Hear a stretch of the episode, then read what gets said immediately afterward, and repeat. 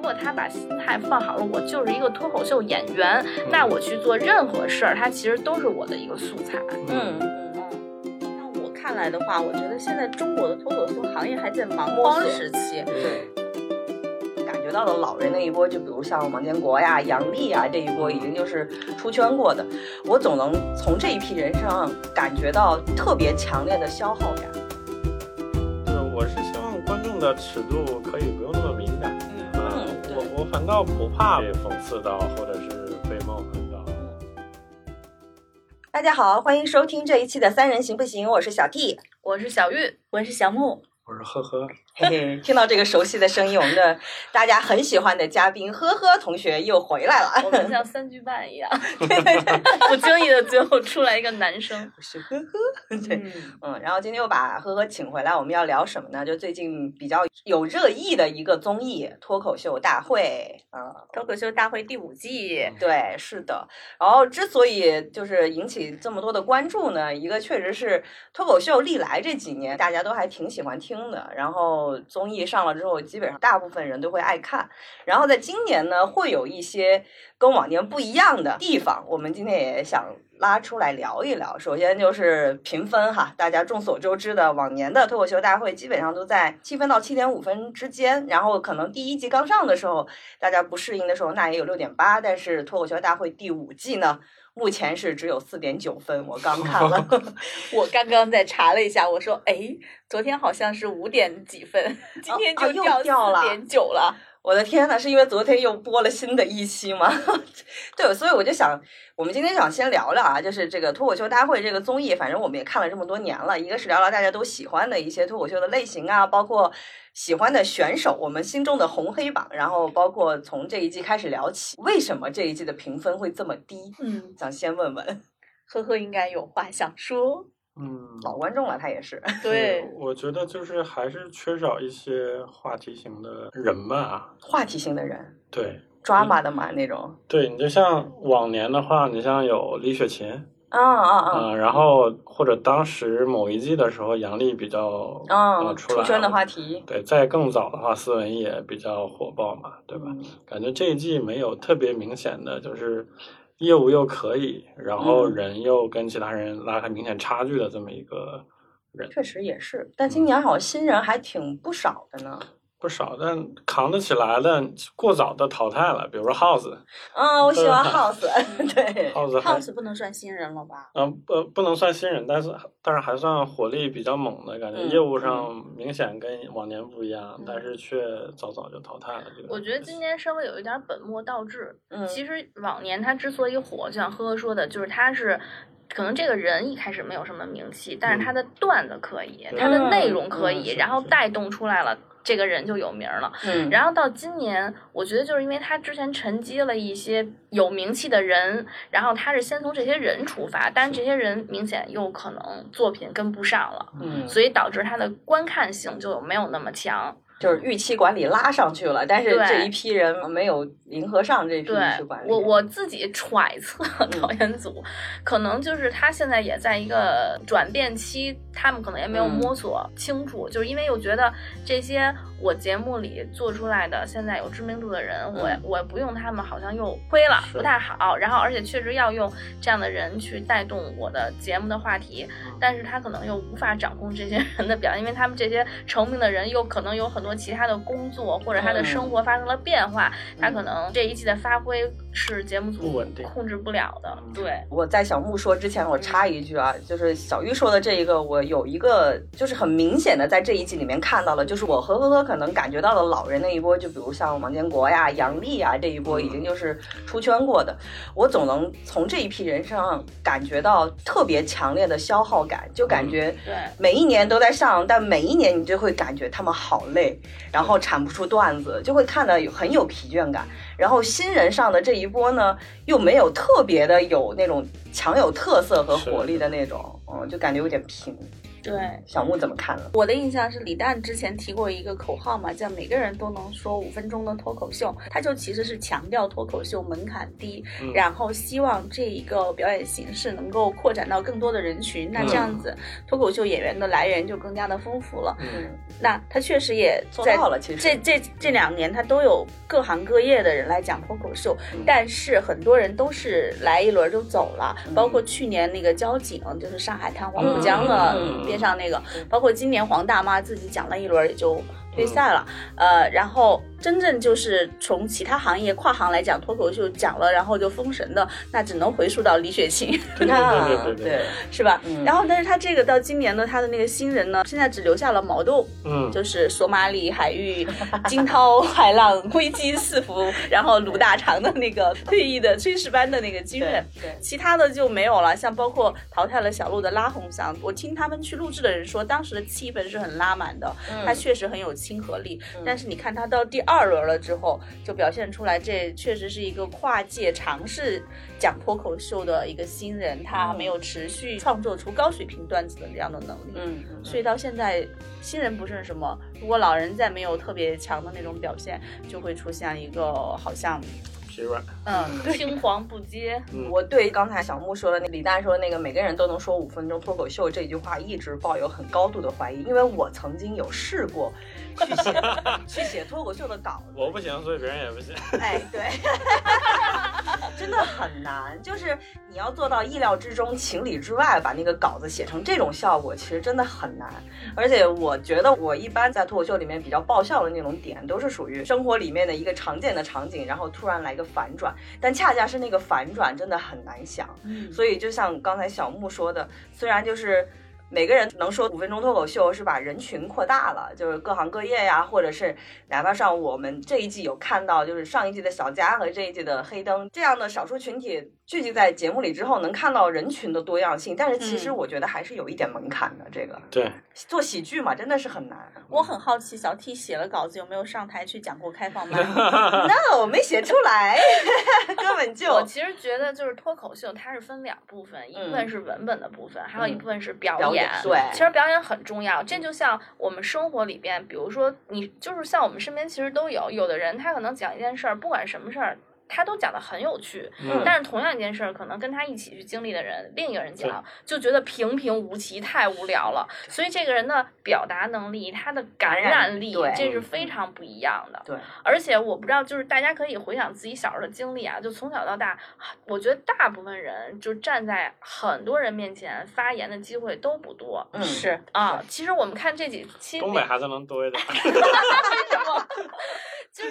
因为我觉得我个人的经历是觉得，就比如说，经常我会遇到一些他一上镜，因为嗯像我们这个行业嘛，就经常会遇到，比如要拍一些素人，嗯或者是有一些活动需要素人上台讲话的时候，我觉得他们可费劲了。你私下里看他是很活泼、特别能说的人，他突然站在台上，他就一下不行了。嗯哦我懂那种，对这个东西吧，要么是天生的，要那么个是要有嗯训一个练长期的这嗯个训练。是的，对，其实包括我们看很多脱口秀演员，他可能文本很强，但是嗯他站在台上讲，他可能就是没有那么好笑。 对对，就节奏什么的都起不来。这对一点是这一点，我之前采访过脱口秀的几个艺人，他们讲自己第一次讲脱口秀的经历，嗯基本上都是首先先觉得自己行，嗯然后登上台以后，有的就讲了一分钟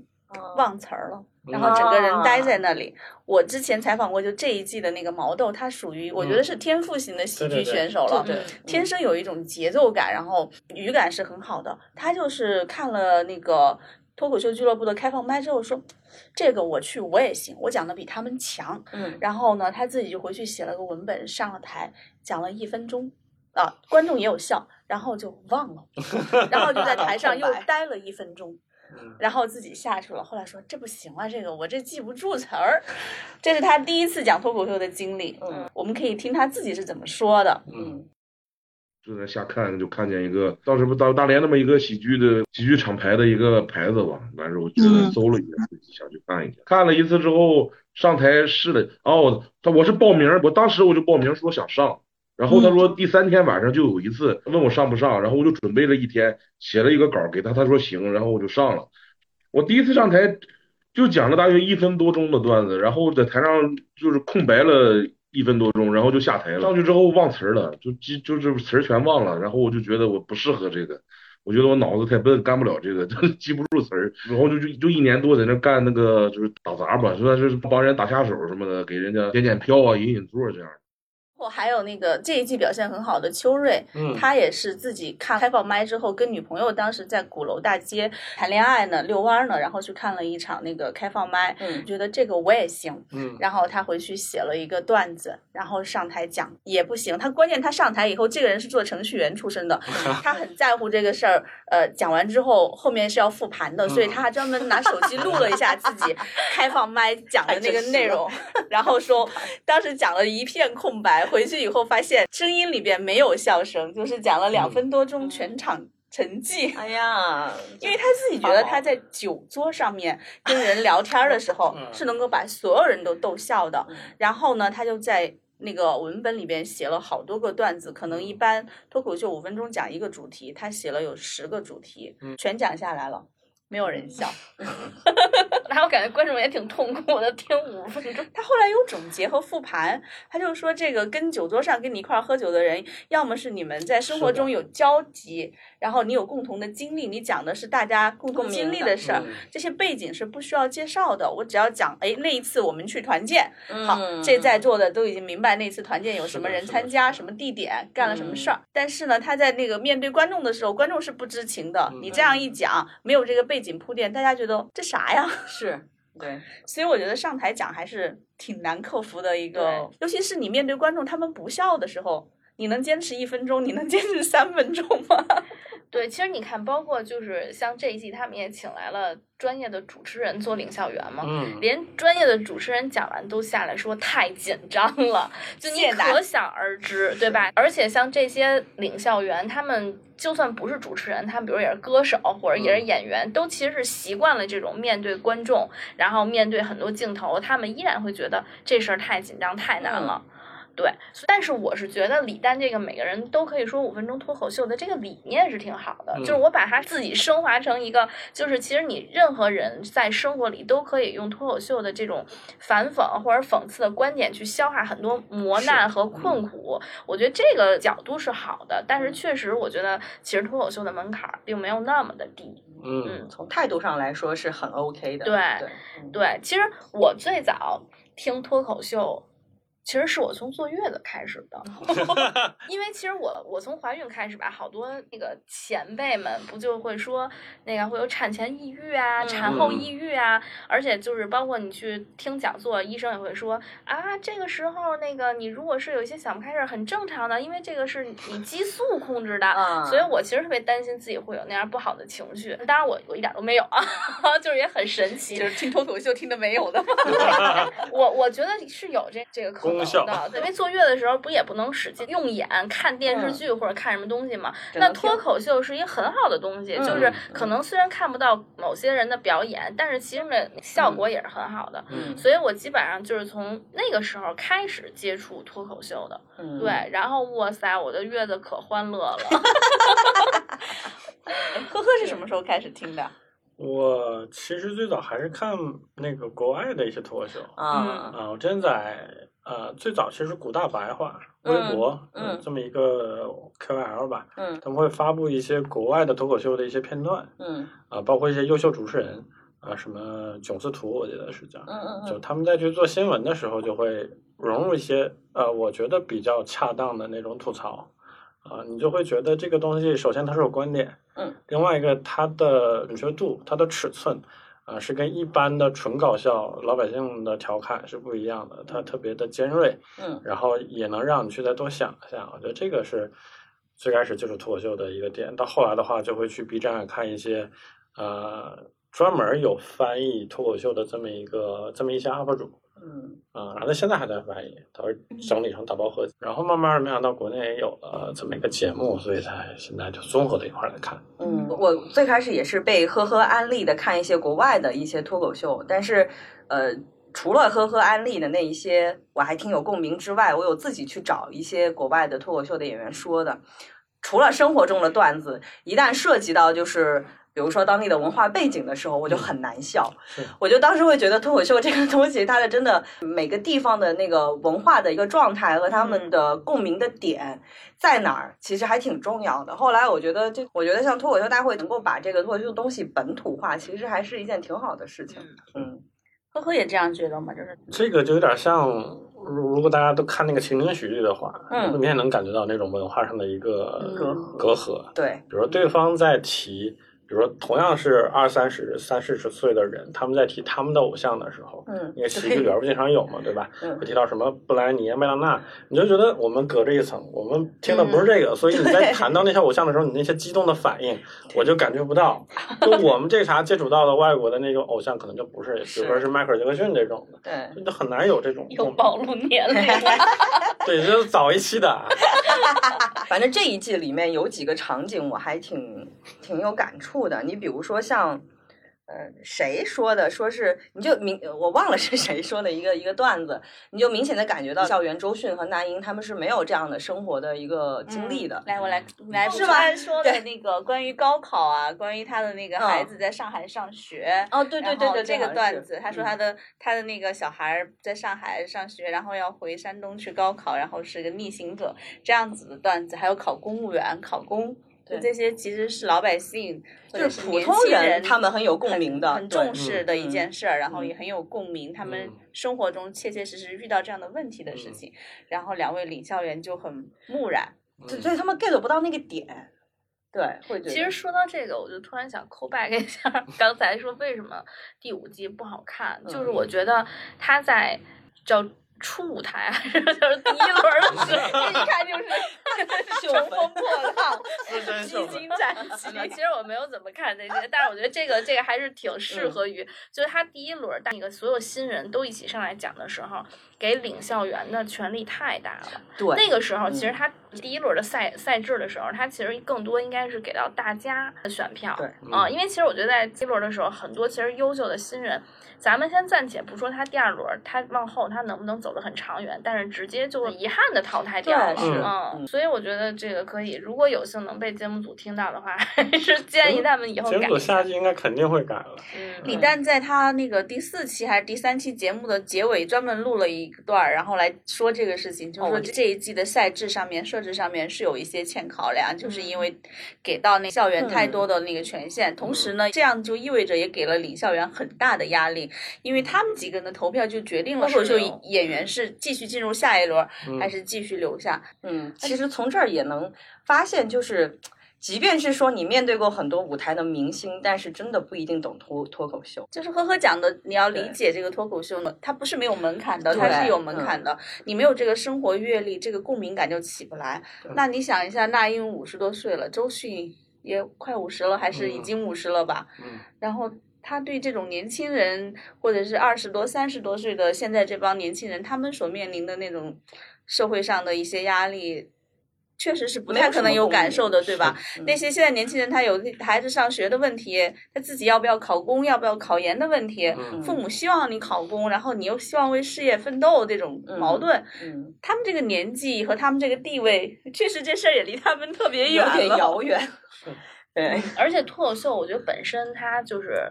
就是个人的喜好还是挺不一样的，嗯就是你也不能说它的标准是不对的。嗯那我觉得。其实我觉得，就这个这个喜剧，其实就跟你评价一个厨子一样，就你说这道菜好吃或者不好吃，就能评判这个厨子好不好吗？嗯。对吧？这个其实人有的时口味都候不一样，有的喜对欢吃咸口了。那你有的说喜欢重庆火锅，你要开在比如说潮汕地区，啊，对对啊，我觉对得这 就是问题，就是是的毕竟它首先它是一个网播节目，嗯然后它瞄准的就是年轻人群，就是二十可能到三十多的这个人群。嗯你找一个生活阅历也好，还是说他的交际圈子也好，嗯而他本身是否上网这件事情，就可能拦住了很多人。嗯，对啊对所以对，我就觉得可能就是把那盘菜放在了不对的地方。嗯就他们也许在各自领域还都不错。那英之前不也讽刺过有的评委说你不专业你是带不出来唱歌的冠军 的，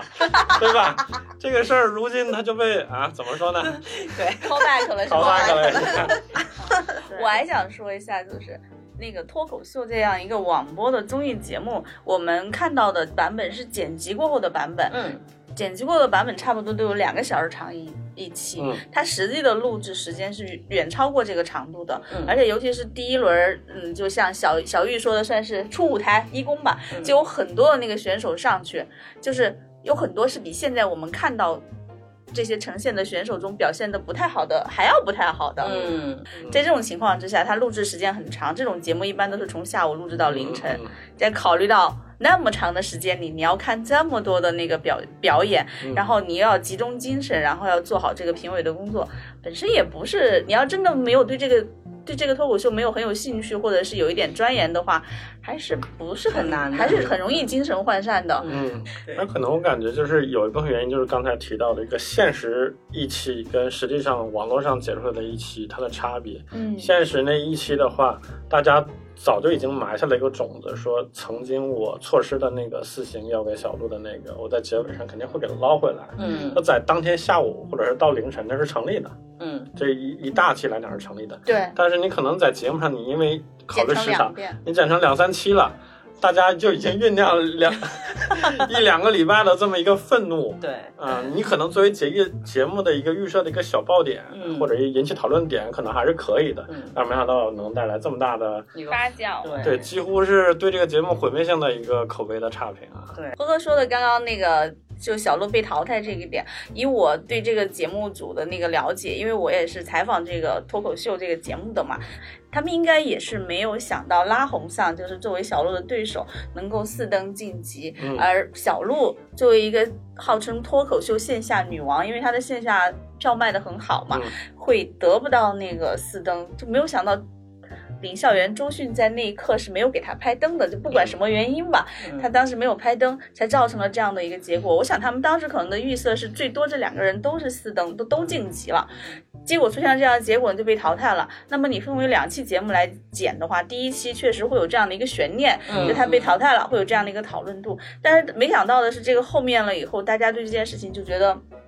就偏离了他们所预想到的一个方向讨论。嗯那大家肯定就觉得那个好了，你作为一个领校员不是很专业，然后导致了很多人可能一年的努力到了这会儿呈现的时候就这么白费了。这就是呵呵说的，他当天录制的时候，他都已经录制到被捞回来了。我觉得这件事儿吧，罗永浩老师也是有一定责任的， 因为因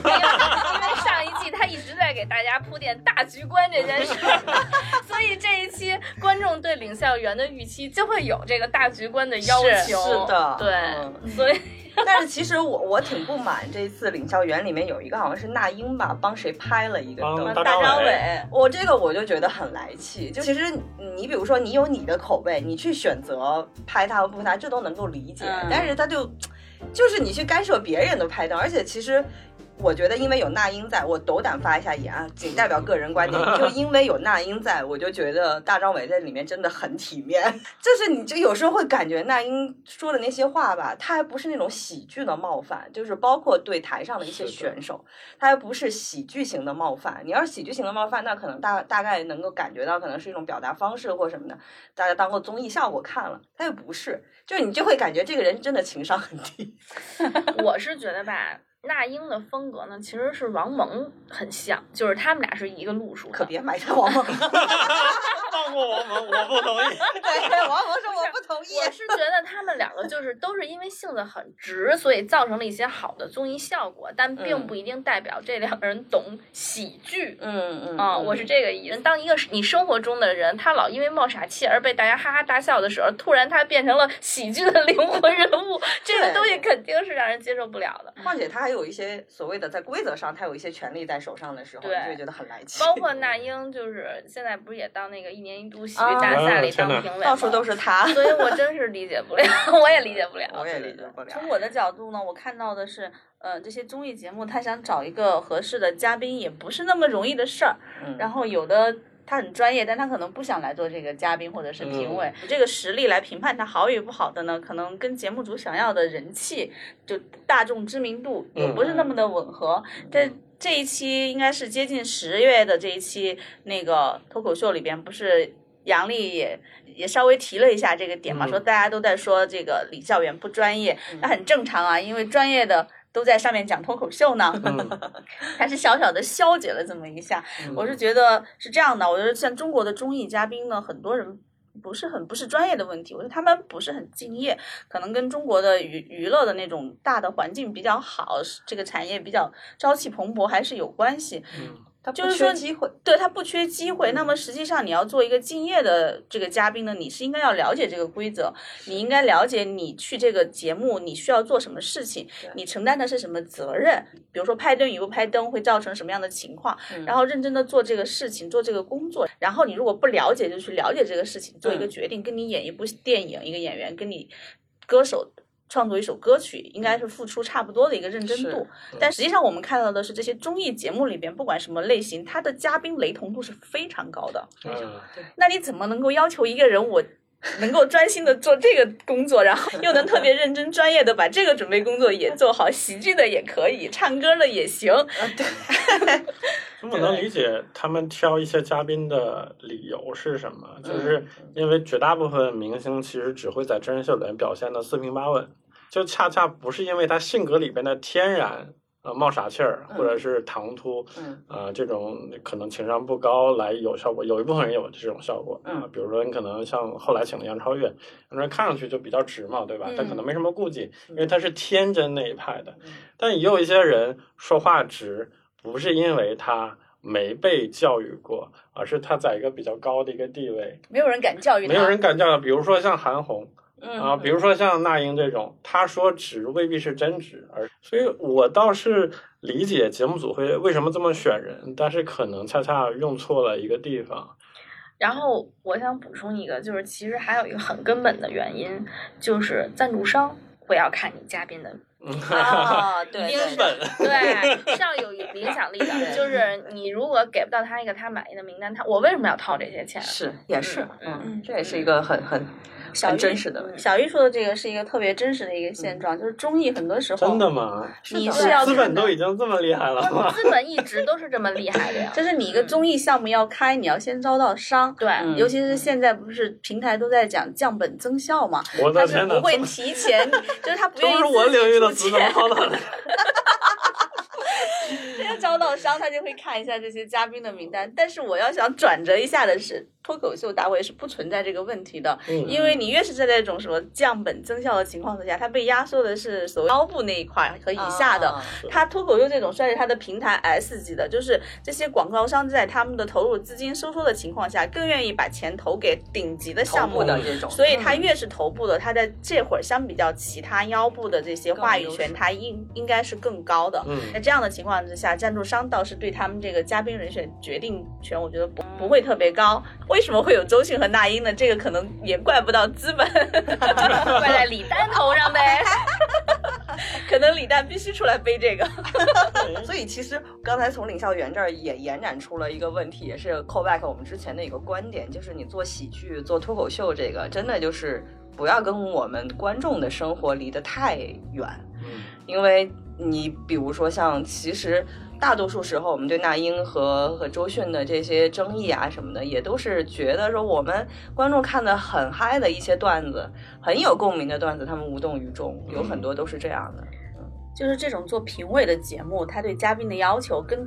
拍真人秀嗯对嘉宾的要求是不一样的。嗯对如果他们这两个人去真人秀，这是完全 OK 的，不就是要看这个吗？但是评委的话，并不是说你表现自己就行了，你嗯还承担着决定别人在这个节目里命运的一个嗯是的，责任呢，是是吧？的你说他们两个不敬业吗？就是你看那个周迅，为什么他一直在讲啊？你去年的那个段子怎么样？就说明他在来之他也看前，了他肯定是的对做了功课。是但是呢，可能他的功课没有做到点儿上， 他觉得他看了一遍就行。但是像你看这规则啊或者干嘛的，他没有搞明白。对，就是这个内然后核的东西。针对那英呢，你就觉得，哎，你就想，都录了十个小时的老前辈，还在那儿慷慨激昂的，就是散发自己的不容热易情，确实也不容易。你说他不敬业吗？他好像在这块儿他也挺敬业的，但是你说他敬业吗？就他正是因为他可能想敬业，然后他说不出来，他也在那儿硬说。 努力过猛，对顺便然 后拍了大张伟的凳。对，对对，对，说回来吐槽，我们要不说一说就是现在脱口秀其实有蛮多新人的，你们有没有觉得比较亮眼的这种选手喜欢的某一些瞬间？我喜欢那个送外卖的南瓜，啊、嗯，啊对，就是完全天然的外卖员的形象，嗯 包括他的方言的这个。对口音也非常可爱，包括他举的例子，啊因为外卖员其实是当代生活里边跟我们距离最近的这么一个是的嗯人，我觉得他的包括他讲的这个尺寸的掌握也是我比较喜欢。我倒不会觉得他送蛋糕那个有点冒犯，我反倒觉得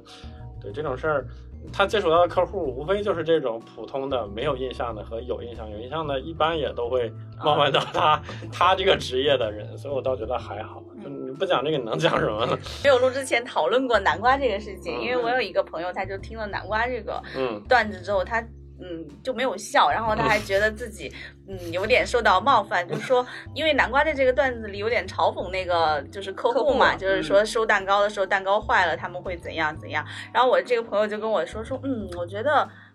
这个送外卖。是他的职业，那么嗯你是你的职业，你就应该把这个职业做好。嗯那这个蛋糕如果碰坏了，就是你的这个工作做的不够专业，没有做好。嗯不管你是遇到意外还是什么的情况，对吧？那首先不可能是这个叫外卖的这个人的嗯责任吧？那这种情况之下，你对点外卖的这个人表现出来一种嘲讽的这种姿态，可能就觉得不是的很舒服。嗯嗯，哎，那我有有一个问题啊，就是往外拉一点儿，你做乙方的会不会吐槽甲方呢？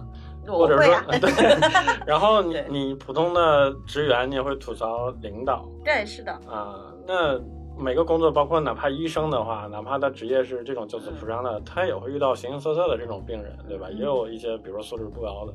那作为一个每个职业，其实都有一个吐槽的对象，那个对象只不过是当我们是那个对象的时候，你会觉得是有一点儿，但是我感觉在他们行业内应该也算是个普遍的一个共识。对，因为我我很能理解呵呵，他觉得没有被冒犯，是因为我完全是一种我是乙方，我经常吐槽甲方的心态来看南瓜这一段，我就觉得很真实。这个心哎看态了那我个是能够理解的对嗯，只是说从喜剧表演上来讲，嗯但是当这个听众自己就是一个事件的甲方的时候，嗯他是不是能够共情这个笑点就很难说了 主。要看技就是术，啊别 人看技术别人对我看到的事情，嗯如果与我无关，我会哇、这个还挺好笑的。嗯嗯但是如果自己是被吐槽的那个人，同样还很开心，那我觉得这就是喜剧的一个技术了。虽然嗯一旦说这个可能是没有什么门槛的，那我觉得嗯嗯门槛就在这里。小玉有没有喜欢的选手？或者是嗯，我其实还挺喜欢黑灯的嗯啊啊、因为就是我觉得黑灯他在台上的那个状态和那个度，是我觉得他拿捏的很好的。因为像在就是尤其这一季里边，像小佳，然后还有一个我忘了，他就有一个人工心脏，嗯就是他王都是十七，反正是至少其他人会让我有同情分在里边。我觉得黑灯他整个的表达，他的角度让我很能感同身受他的一些遭遇，但是嗯我并不会觉得他很惨，嗯我是觉得他的那个度拿捏的很好，所以嗯我很喜欢他。嗯，这点啊其实还挺难得的。对，嗯而且对你看他的那个姿态，其实是挺不卑不亢的那个对那对个那对个劲儿。嗯嗯，对，所以就是你也不会去对他所谓的心生同情，嗯就是你就是可以把他当成一个非常正常的人来看，并且他的一些虽然是在想他那个群体会遇到的一些呃困难，或者他讽刺一些事情，你也觉得我特别能理解，虽然我能啊看得 见，对。嗯大家绑架了一 群人，是对大家绑架到普通人不敢对他们起码平等那个角度，嗯你始终得考虑你是不是照顾他的情绪对，啊。对，结果黑灯了，我记得是黑灯吧，说了一句：“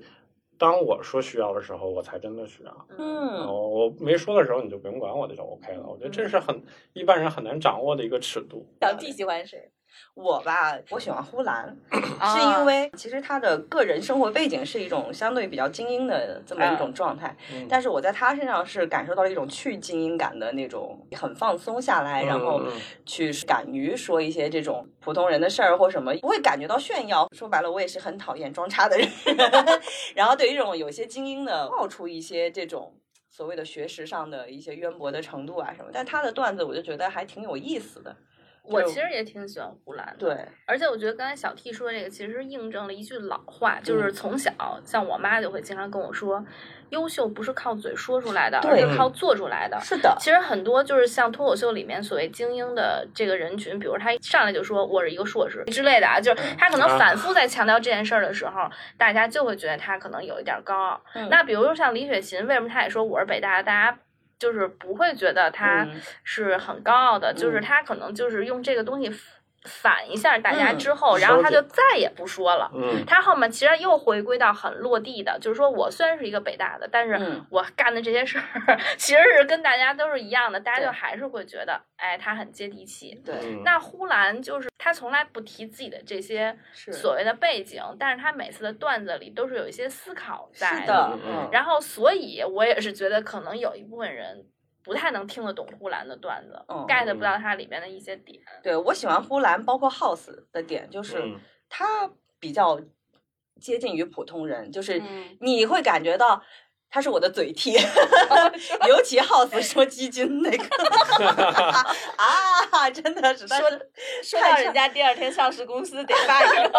发发一个那个声明，轰动哎，对，真的是这是本届脱口秀大会我最出圈的一次，对都已经上出到金融，圈了。其实有的时候听脱口秀，我就想找一个嘴替 啊，就是这种心态。我会觉得在胡兰身上，我看不到那种所谓学霸的那种嘚瑟，反而是那种很可爱的一些东西。嗯，可能因为我是学渣，所以我对这种事情很敏感。 然后后来让我感觉到了一种平易近人吧。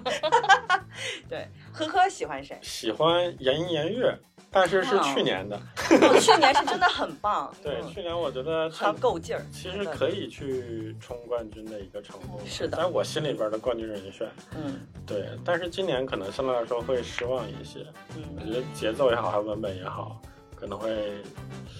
一方面是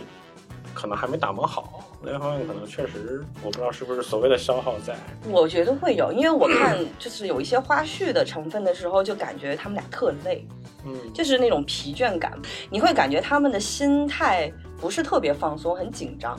就是嘖放松不下来。我感觉也跟他们的这个选的题材有关系吧，因为去年就是比较强势，我觉得它的尖锐程度其实比杨笠要更尖锐一些，嗯更狠，嗯对，更。狠一些，他也敢讲，然后对我觉得段子也漂亮，嗯，但可能我不知道今年是有一种啊嗯刺痛你的东西很多，但是好像没有给笑这件事留一点余地，啊，就导致我会觉得他好像是说到位了，但是其实观众已经笑不起来了。我觉得那个那个是最尴尬的一个地方，嗯就是他可能已经不好像不太会搞笑了， 对，相对来说会失望比较多，所以会觉得有点可惜，也就希望他们下一季能更好一点吧。嗯，嗯所所以说回来就是，嗯，说到言音言乐这个，我其实还挺想探讨，就是，嗯，好像很多人现在对老的，比如说像王建国啊这些老的这些选手，嗯，的体验好像越来越走低。比如说我呵呵呵就实名 diss 王建国，我每一季都不懂他为什么会留在最后。他说的每次我几乎都笑不出来。对，但是包括我们之前有采访过王建国的记者，是个很资深的记者，他对王建国的评价就会很高，就会觉得王建国是不同于其他脱口秀演员的，就是我觉得他是真的很有才的。但是我每次去看节目，我都不懂他哪里有才，我能感觉得到在台下他比台上要好。王会建国放可松能是嗯更适合做幕后的，就是做脱口秀的幕后的这么一个人，他又负责文本的创作，嗯，然后甚至帮助别人改文本。我想他这点是很擅长的。可能是风格的问题。就对于我来讲，他讲的那些不太像我理解意义上的这个脱口秀，他更像是讲笑话哦和生活里边的耍贫嘴啊的合集，嗯但是不像一个脱口秀表演。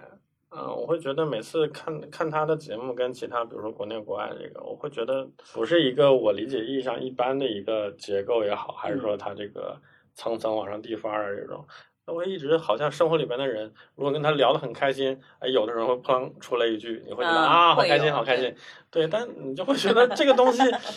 对，来个串烧，然后摆在台面上，这个东西我始终是笑不出来成的。立不来，对对对，对，表演和那个文本创作还是有差别的，有的人真的嗯就是非常擅长表演，有的人是文本好，但是这两种如果结合的很好，那就是很有天赋了。嗯但有的人他就是不是很擅长表演，嗯，尤其是那种，比如说像大张伟那种，我觉得在相声里叫现挂，就是你现场发现什么，我马上给你现挂回去，对还能够让大家还有一、一下就 get 到他的笑点。是我觉得这其实是很厉害的一种是即非兴常反厉应害能嗯力。对对，为什么大张伟在这个综艺出现，那个综艺出现， 然后在各种喜剧综艺里出现？我觉得他自己还是有这方面能力的。是的，对，嗯我觉得王建国就是他在老人儿，他还是算是比较有亲和力的那种对，就是能看出是个老大哥的感觉。他整个人没有太强的攻击性，嗯所以其实他一直以来就是受到大家的爱戴，包括有那个观众缘儿在，这个确实是他个人魅力的。嗯，对，我之前采访过好几个脱口秀演员，包括说裘瑞啊、杨波呀、然后小佳呀、嗯然后童梦楠这些，他们都都会提到，就是说一个脱口秀演员，他其实最开始说脱口秀，他其实都是在讲自己的人生经历。嗯就这个事儿，如果是我自己人生经历的，或者是跟我发生密切关联的的事情的话，嗯嗯嗯我才能把它通过我的这种表达方式讲出来，在台上引起嗯观众的共鸣。嗯如果是别人的事情，就很难够，我就很难做这样的表达。但杨波后来改了风格，改成那种 one night 了，那是另一种啊，不一样嗯。脱口秀这个行业目前也是一个初级阶段，在中国。嗯嗯那他们这个演员也都在初级阶段，他们都是讲自己的人生经历的。嗯嗯然后呢，他们一旦成名之后，他就人生经历和人生的生活就没有那么丰富了。双脚离地了哦，也是嗯，对一旦你可能被通告排满之后，然后再让你讲那种你以前很擅长的租房的生活，嗯或者是职业工作上受到的老板的压榨，嗯这种事情你已经没有生活了。嗯嗯王建国，像刚刚我又回到王建国，王建国就是个宅男， 他也不怎么社交，嗯他的那种段子我都怀疑他可能早在前几年已经没用光了，就是他要生表活达经历自我的。这个嗯他们一旦用光了自己的这个人生经历之后，就会陷入一个创作瓶颈，就会想嗯怎么办？？对，哎，那我我我是前一阵儿刚好看了那个圆桌派嗯采访那个呼兰和那个周奇墨的那一我期，哦这两个人恰好是我比较喜爱的那个嗯两个呃脱口秀的 对里演边儿也员提吧到这个是说。啊、比如说一个脱口秀演员成功了，赚大钱了之后，到底还有没有创作能力这件事情？嗯嗯，我觉得里面他们提到一些国外的脱口秀演员，我就觉得确实也是那么回事儿。我接触到的一些嗯国外的一些现在还在开专场那些大咖，嗯那身家都不知道多少钱了，嗯照样还是场场爆满，然后呃段子也讲得特别好，嗯就是那然后周奇墨还是呼兰说的，他说你有钱了不代表你没有生活，嗯就是你还可以写，比如说国外有提到种族的，对吧？有两性的啊、包括人跟人之间这个关系，因为还要交流吧，对吧？所以这些还是可以谈的，完全没有任何问题。就就就怎么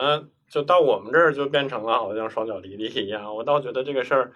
可能还是他们这些人处在一个阶段会遇到的一个阶段性的这个问题。瓶颈。对对对对对，可而且能哎忽过了这然个肯定会好。忽然说这个事儿呢，是因为我觉得可以从一个角度来解释解析，就是呼兰他的创作方法和很多脱口秀演员不一样。嗯这一点是之前采访秋瑞的时候他提到的，他作为一个脱口秀行内的人观嗯察过，说我就是他自己，秋瑞还有一般的那种脱口秀演员，他是从自己经历的事情、小事情出发，嗯去慢慢的讲，慢慢的翻，讲到一个大家共鸣的点。嗯说呼兰不是这样的，呼兰是给自己先立论点，然后在下面哦找怎么样怎么样把这个论点 就我们写议论文的那个，哎 对，就呼兰是方法那种先会设一个那嗯种论题，他在下面把它给完成了，而且弄得非常的好，这点简直就是很有很有能力、很有天赋的所。以，其实我我就特别同意刚才呵呵说的那个，就是我觉得哪怕是这个脱口秀演员，他双脚离地了，但是他每天依然在生活。是的，他只要有生活有事情发生，他其实如果你是一个成熟的脱口秀演员，或者说如果你是沉下心来再认真的做脱口秀这件事儿，嗯那你其实就是可以把你经历的一些，用你的方式让大家知道，并且你你去用用一种方式去表达出来。我觉得这个并不是阻碍他们创作的一个理由。嗯，就是我浅薄的认识，因为我也没有写过脱口秀，我也没有接触过他们。我是觉得现在遇到瓶颈的人，是因为他们没有把心沉在做脱口秀这件事儿上。他们可能就是有点儿不知道该往哪儿走了。就是你看，他们很多人出来之后，可能去上这个综艺，又去干那个，就把自己整个的生活是是放去明星的那个生活。如果他把心态放好了，我就是一个脱口秀演员，那我去做任何事儿，它其实都是我的一个素材。嗯嗯嗯，但我看来的话，我觉得现在中国的脱口秀行业还在蛮摸荒索时期，嗯蛮荒时期，因为为什么呢？就是你看李诞提出来的那个，呃，每个人都可以讲五分钟脱口秀，就感觉好像门槛很低。但你看任何一个行业，尤其是演艺行业，你做到顶端的，其实就是说脱口秀演员，他首先是演员，嗯，然后呃，或者他根本上来讲是演员，是有创作能力的演员，而且对是对那么现在看到的很多脱口秀演员，包括脱口秀大会上的，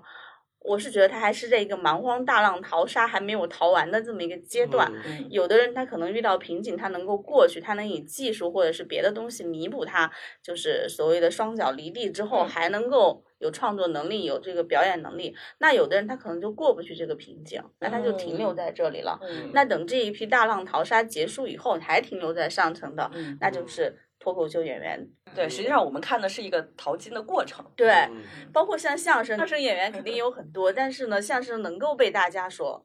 嗯熟知的，一出来大家一眼大家都知道的，也就那么几个嘛，嗯对吧？嗯，所以我觉得现在正在目睹一个行业的那个嗯崛起和他们那个前期的淘金过就我程们。这一代观众也是见证了历史，是吗？就是对，我对相一个信行现业在的包括他兴起现在出现的这些人，很多人可能你再过个五年看，还有还能开持续有嗯开专场能力的，是，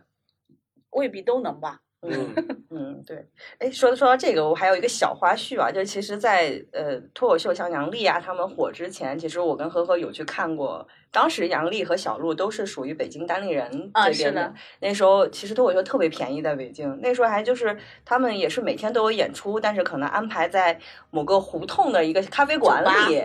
嗯每一场大概。也就不过一百来人，就特别小的场子，但是确实也每每场爆满，当时的票价就三十块钱，好像三十五十，最多不超过五十这。么便宜啊？就就特别早的时候，然后那个时候其实我第一次就是杨笠第一次上台说的那个说，我很难接触到异性，只有每天在坐地铁的时候才能接接触到异性。我其实听杨笠第一场的脱口秀，在线下就是听的那一场，对，当时你会感觉到当时的杨笠跟现在的杨笠确实不太一样，就是他他在那个场线下的时候特别松弛，包括小鹿也是，小鹿我是跟呵呵一块儿去听的，但是其实反过来我对小鹿的那一场其实没有什么太多的印象，但是我能感觉到她确实是一个线下女王的那种游刃有余对现场的掌控力，嗯，对，所以其实可能确实像小木说的。他们也是从线下一步一步淘换到线上的，被更多人知道。线下和线上的脱口秀表演是很不一样的。嗯，这些那个那些脱口秀演员都有提到过，就是你在线下的时候，他下面你们观众席是黑灯的嘛，嗯是黑的，嗯然后那一束光是打在台上的嗯，他跟那个观众之间是一个相当于平视的这样的一个东西。哦他嗯就想的是，我把这个东西讲好了，嗯让现场的观众有共鸣了，甚至还能有点互动，我这就算成了。嗯然后到了线上以后，首先他是站在一个高台上的，他跟这种观众的交流感就不强，嗯然后他还要随时注意那边四个评委拍灯了没有。这段我自己我我预设他应该要报，结果评委没有拍灯，一个都没有，那种。就是会影响他的表演状态的嗯。他在线下是一个很专注于把这个演完。周瑞就说过，说线下主要是把这个场子热起来，让观众逗乐，大家很开心，嗯这算成了。线上的时候，你得要讲一个观点，这个观点哦要有更多的共鸣。嗯所以说，线下很多时候它是在一些细节上面翻，然后线上的时候你要有更广阔的一个观点击中大家。嗯，啊子玉是不是很喜欢观点类的脱口秀？对，那个吃的第一口奶就是线上，对吧？就是，嗯，我后来也看过一些线下的脱口秀，就是嗯包括像他们就是成名之后一些 线下很难买到的票。嗯对，其实我不是很喜欢线下的脱口秀，因为线下脱口秀有的时候它的那个道德底线会有一点低。就是尺度太 大。 对，嗯我不能说我有多高尚，就是只是我是觉得，就是如果这样，我去看二人转好不好？嗯就是或者去看那种尺度很大的表演，岂不是嗯更刺激？就是。然后我不喜欢那种，就像呵呵说那种，就生隔着你，就是他通过一啊些黄段子呀，或者一些就是丑陋的表现呀，或者那种打狗血的表演就方是式，滑稽的东西，嗯然后去生让你笑。因为这最早脱口秀也不是这一点打动了我，嗯最早脱口秀最打动我的就是观点，观点，就是就是像你刚才说的，就是这个情理之中，嗯意意料料之之外嗯对，就是我觉得我平时也是相对一个有观点的人，但是我发现，哎，他在遇到这件事儿的时候，他会有一个更奇特的观点，我就嗯会觉得嗯这个观点征服了我，嗯我是觉得很有趣，很有意思。嗯，对，然后那种升格弱的，我就不太能接 受。我特别怕升格着我的，啊嗯 在就喜是剧里面这种他贼难受。不但升格着你，他还脏，我就更接受不 了了。我大概 懂了。对，所以他们这些说线下的和说线上的，就是如果在线下那种特别好的那种观众效果的，当然他有可能是他的本身技巧很好，能把线上观众逗逗得乐，但也有一种就是所谓的是他的便宜段子用的好，就是小玉说的这些啊，费劲的，就是他借一些力嘛，比如说脏活儿，然后那个有些黄段子或者是升格子这一类的，他借力的这种的也能把大家逗得很好。但这一到了线一串上，到了线上这些都不很多都不能用了。嗯然后哎，说到这儿，我要插一句，我特别烦现在脱口秀选手里面说内部 梗，我腻了。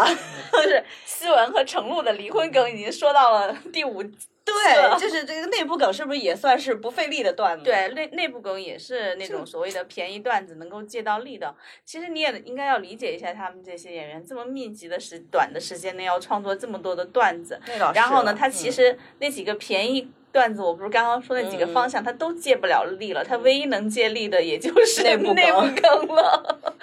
但是每一次你发现这种便宜段子，它就是有效果。 嗯，你看他接内部梗之后，每次都笑成那样，尤其是你看思文在上面讲那个跟程璐的离婚梗，屡屡那种效果基本上是屡试不爽，还要扣一下 rock，啊，你这爱就很像 rock， 对我反我反倒会觉得这次思文并没有抓住这个难得的机会，去是把离婚的这种内部梗来玩到极致，对，这会反倒会让我觉得有点可惜。是，我也对觉得，我也觉得嗯这明明你是个难得，你明年可能就不能说这个，不能 说这个，对，对，但今天可以大玩特玩对吧？你可以拿你离婚之后遇到的男生跟这个位去做的一个对比啊，还是怎么样？但他不是还你肯定还是放不开，对，他会考不太虑很容多易的东西。对，嗯到最后还来个真情表白，这个我说不定明年打算说复婚梗。 天哪，太可怕哦了，！这不这个，那我可能就取关这个节目。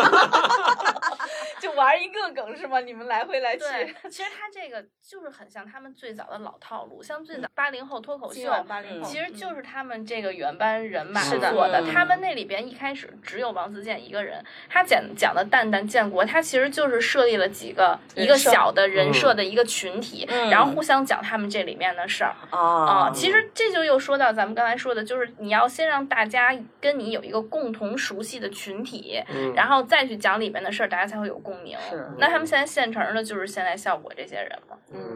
也得亏是有一批粉丝是真的是从头看到尾，从第一是集看到现嗯在。不然你还要真说对啊，你要说刚刚开始看脱口秀的人，你想说什么呢？我怎么不懂？就有点像我看外国人，你说什么谐音梗呢？我听不懂一样的感 觉。你说的离婚梗，这俩人到底是谁呀、我也没搞明白嗯对，谁是谁呀、为什么大家笑得这么开心呢？ 反正他们就是说离离婚梗，就跟那英现在天天说自己去乘风破浪一样，让我很反感。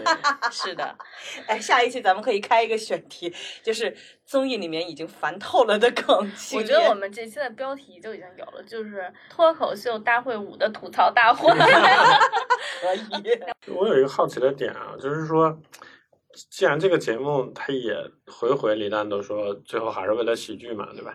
就非得做成比赛嘛，我会很好奇这一点。你去做成一个展，示呃的对，就纯是大家把最自己最好的作品拿来去播，不就 OK 了吗？为什么非要比呢？可能想有更多的人进来吧。我觉得他新有点人想弄那种综艺节目的有一些套路吧，他应该是有一种比赛的赛制会更吸引人一些，你得有人淘汰嘛。像我相信，可能比如呵呵，你看了好几季，你应该记得赵小慧有一年的淘汰感言比他讲的脱口秀讲的对更好，嗯，他有这种比赛才会有这种戏剧性，嗯，然后你才会遗憾。嗯比如说，他要是光展示，就不会出现那个拉红上淘汰了小鹿，满全网都嗯在踢小鹿不止。有一些话题其实综从艺一个节人目笑是的有的对对我，记得李诞之前去那个就是米未那边去做节目，嗯当时不是说我说来你这儿学东西的，嗯我觉得包括到后期，你看吐槽大会也改了赛制，对吧？嗯组队了嘛，就几波明星组队，包括这个脱口秀大会也改了这个嗯赛制，就会让人觉得对，也许综艺效果是有了，但是反过来好像对这种无论新导演的要求就会压力给到特别大，已经是对到现在，我会觉得这个观感越来越差，也有部分原因就是可能就是这个比赛机制带来的一些影响。反噬到了创作上。对对对对对就是又说回到最开始说的那个这个赛制，其实我倒是觉得像这些油尽灯枯，有没 有江江郎才尽？油 尽灯枯，您说人家遇到创作瓶 颈不好吗？ 就是这我样的们好悲观演啊哦。员，或者是已经成名的脱口秀演员，他可以是表演性的，就像嗯嗯，嗯，对，就是来表演就好了。就是每期，比如有一两个人来表演，但是可能还是给更多的新人去让他们比赛，嗯就是还是要段子好，嗯就是内容好，我觉得才能留住观众。因为对其实他一开始火，大家也不是去看明星的，对嗯都是素人嘛。当初对对我们而言，最开始都是因为作品嗯留下来的。嗯，像王菲其实也有那种，就除了专场也有拼盘儿，嗯嗯她把就是每一个不太成功的这种所 谓腰部演员吧，嗯也是把一些几分钟的段落，然后大家拼到一块儿做成一个长节目，然后就放就行了，它不需要有竞技，但一嗯样是好看的。嗯那我觉得国内总有一种，我不知道是从超女那个时 代就搞进来的，大家一直在挖空心思搞赛制，对，嗯然后对每一年都不一样，好像赛制变了，大家就能更刺激。但我觉得其实阈值大家会变得越来越高，是的，同时这种赛制也会变成大家的一个槽点，哪怕是你像。这个请的嘉宾都会变成这个节目的场景，我觉得这事儿有点偏离了我们当时看节目的一个初对衷。嗯是的，我们就是来，也许就是来乐一下的，也许可以没有观点也可以。你看他现在就最新一期的，就是他会要求有两个选题、两个主题嘛，可以没有主题，我觉得完全不耽误我正常观看，对，有好什么笑用就啊行了。对好笑就可以了。我来这就是来找乐儿的，我也不是对来这是来上课的，对吧？对嗯但是你看，他还挺虽然押韵设定了主题， 然后但是那个